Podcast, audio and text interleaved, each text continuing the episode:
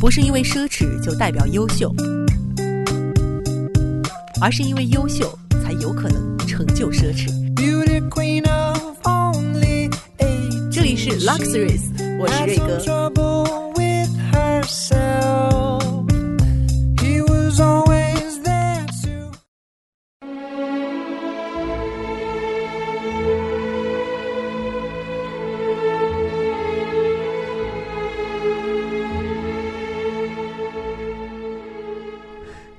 Luxuries 与您准时相约每周六。那么我们今天要跟大家分享的品牌呢，也是一个呃比较古老的品牌了。它呢是叫做 Coach，在一九四一年诞生，总部呢位于美国纽约。Coach 是美国高端生活方式时尚品牌，为男士、女士提供精致配饰与礼品。产品系列包括女士手袋、男士包款、男士及女士小皮具、鞋服、手表、旅行用品、围巾、太阳眼镜、香水、时尚首饰等等。Coach 一向以简洁耐用而闻名。那我相信大家对于 Coach 最了解也是最熟悉的，应该就是 Coach 的包包了。那么 Coach 的包包呢，它最初的设计灵感竟然是来自于一只垒球手套。品牌创立人 Miles Kane 在一次观看垒球比赛的现场，惊讶地发现垒球手套具有越用越光滑、越用越柔软的特性。因此啊，他回去之后就试着把皮革特殊处理，让它变得更加柔软，具有不易脱色、磨损的特性，并且啊，只要简单利用湿布摩擦，就能保有皮件的完美如新。这样耐久便利的设计，马上就受到了广大消费者的喜爱。一九四一年，Coach 成立之初啊，一开始只是一个位于纽约曼哈顿一间阁楼中的家庭工作室，叫做曼哈顿皮件公司。它呢是由六位工匠一针一线的将皮件以手工缝制完成，是美国历史上最悠久和最成功的皮革制品公司之一。Coach 的新版 logo 是一架小马车，很传统、很古老的样子。其实呢，在一九四一年成立的美国曼哈顿皮件公司呢，主要生产男士皮包。这家公司以生产为主，讲究的是结实和耐用，跟时尚其实并没有多大的关系。六十年代初啊，美国曼哈顿公司老板认准女士手袋大有发展前途。于是把 Bonnie Cashin 请来做设计师。Bonnie Cashin 的加盟和公司更名为 Coach 是前后脚发生的。至于哪件事情先发生，哪件事情后发生，至今都是说法不一的。但是有一条是公认的：没有 Bonnie c a s h o n 就没有今天的 Coach。甚至有版本说啊，Bonnie c a s h o n 是 Coach 的创始人。这个是一定不符合事实的。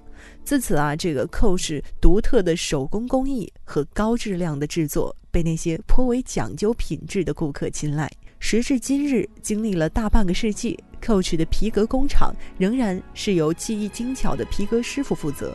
他们多半具有二十年以上的皮革经验，对皮革工艺充满了热爱与专业。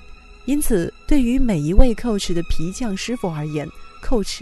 不仅仅是一个品牌的名称，更是他们心血的结晶和传承。二战中，Bonnie Cashin 和其他的几位美国设计师参与了战时工服的设计。战争期间，一切以实用为主的设计思想给予了 Cashin 很大的影响。b o n n i n g Cashin 是一个美国传奇女性，只有过一次短暂的婚姻，没有子女，终身。追求独立自由，这一点和我们上期所讲到的 Coco Chanel 也是有着相似之处的。二十世纪九十年代，Coach 公司和许多颇有历史经验的老牌企业一样，遇到了发展瓶颈。当时的 Coach 品牌啊，大多具备较强的功能性、耐用性等等优点，但是在广告资讯迅速膨胀的上世纪九十年代，却无法构建起自己独特的品牌形象。与此同时呢，Louis Vuitton、路易威登还有 Prada 等等品牌开始以印象化的产品设计争夺市场。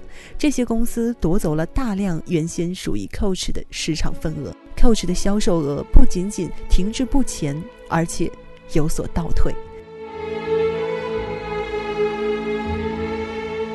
到了一九九五年，公司迎来了转机，因为他们迎来了一位公司历史上的救赎者。路法兰克福，在他就任公司董事长兼 CEO 之后，Coach 品牌开始重新恢复活力。法兰克福的理念是在物质富裕、资讯发达的现代社会，单靠品质和功能性已经不能满足现代消费者的需求。消费者其实更在意的是追求产品的随身携带是否愉悦、是否漂亮等等情绪化的需求。所以啊，在他上任之后所做的工作。就是不再让品质和功能性成为 Coach 产品的唯一竞争力，他要求提高产品的情绪化需求。上任不久，法兰克福请来了新的设计师里德克拉科夫。克拉科夫提出了著名的三 F 新产品理念，分别是 Fun 乐趣的，Feminine 女性的，Fashionable 时尚的。直接让 Coach 这个品牌看到了希望。从改变产品的原材料入手，克拉科夫的设计开始采用皮革、尼龙和布料，向市场推出携带轻便、色调明快的包袋。当然，变革并不是彻底的，而是渐进式的。因为法兰克福认为，如果不顾一切地推行全新的设计，只会引起 Coach 固有消费者的反感。他说。我们要做的是在不伤害原来品牌的前提下，做渐进式的革新。慢慢的，革新起到了效果，Coach 公司的销售额开始回暖，质量可靠而又设计精良的 Coach 重新回到了人们的视线中，并且迅速重夺市场份额。一九九六年，为赢回传统的女性消费者，Coach 开始进行大规模的策略调整，并且将大部分的广告宣传的定位指向更年轻的消费者。Coach 首先调整了公司的管理层，并且把大部分的制造厂转移到亚洲、中美洲和欧洲。同时呢，Coach 扩充了产品线，新产品包括手表、鞋类、珠宝、帽子、丝巾。和手套等。两千年的时候呢，焕发新生的 Coach 在纽交所上市。二零零一年，Coach 推出标记系列产品，包括手袋、帽子和饰物等。这些产品都有一个连锁的 C 型图案装饰，它也是 Coach 品牌宣扬美国传奇的营销战略的一部分。二零零二年春季，Coach 又推出男士系列产品，其中包括鞋、围巾、包包、行李箱。公文箱、皮带等众多类别，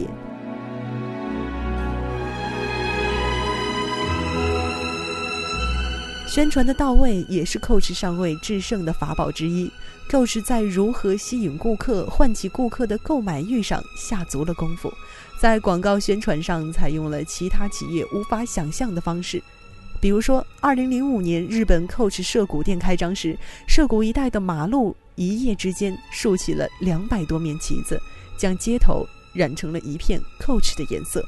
此外，还租用了涉谷车站周边的大型广告牌和双层巴士，连续一个星期以来宣传 Coach 涉谷专卖店的诞生。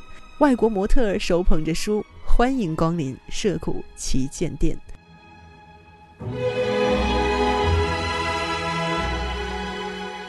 这一切似乎都使得 Coach 大获成功，但随之而来的是流行到尴尬的局面。有一个在美国留学的朋友告诉我说，在美国几乎人手一个 C，俗。美国的大商场里，不论这个人看起来是什么阶层的人，几乎都是人手一个 C 字 logo 的包包。那么作为一个产品来说，这样的销售效果是成功的，但作为一个有着悠久历史和品牌文化的奢侈品品牌来说，这又意味着什么呢？好了，以上就是今天 Luxuries 的全部内容。同样，如果您有什么问题想问我，或者有什么话想对我说，或者您想了解什么样的品牌在我们的节目当中呈现，都可以来我的微博找我。新浪微博瑞哥 Luxuries Luxuries L U X R I S。今天的背景音乐呢叫做 a m p o l a 好了，感谢收听，我们下期再见。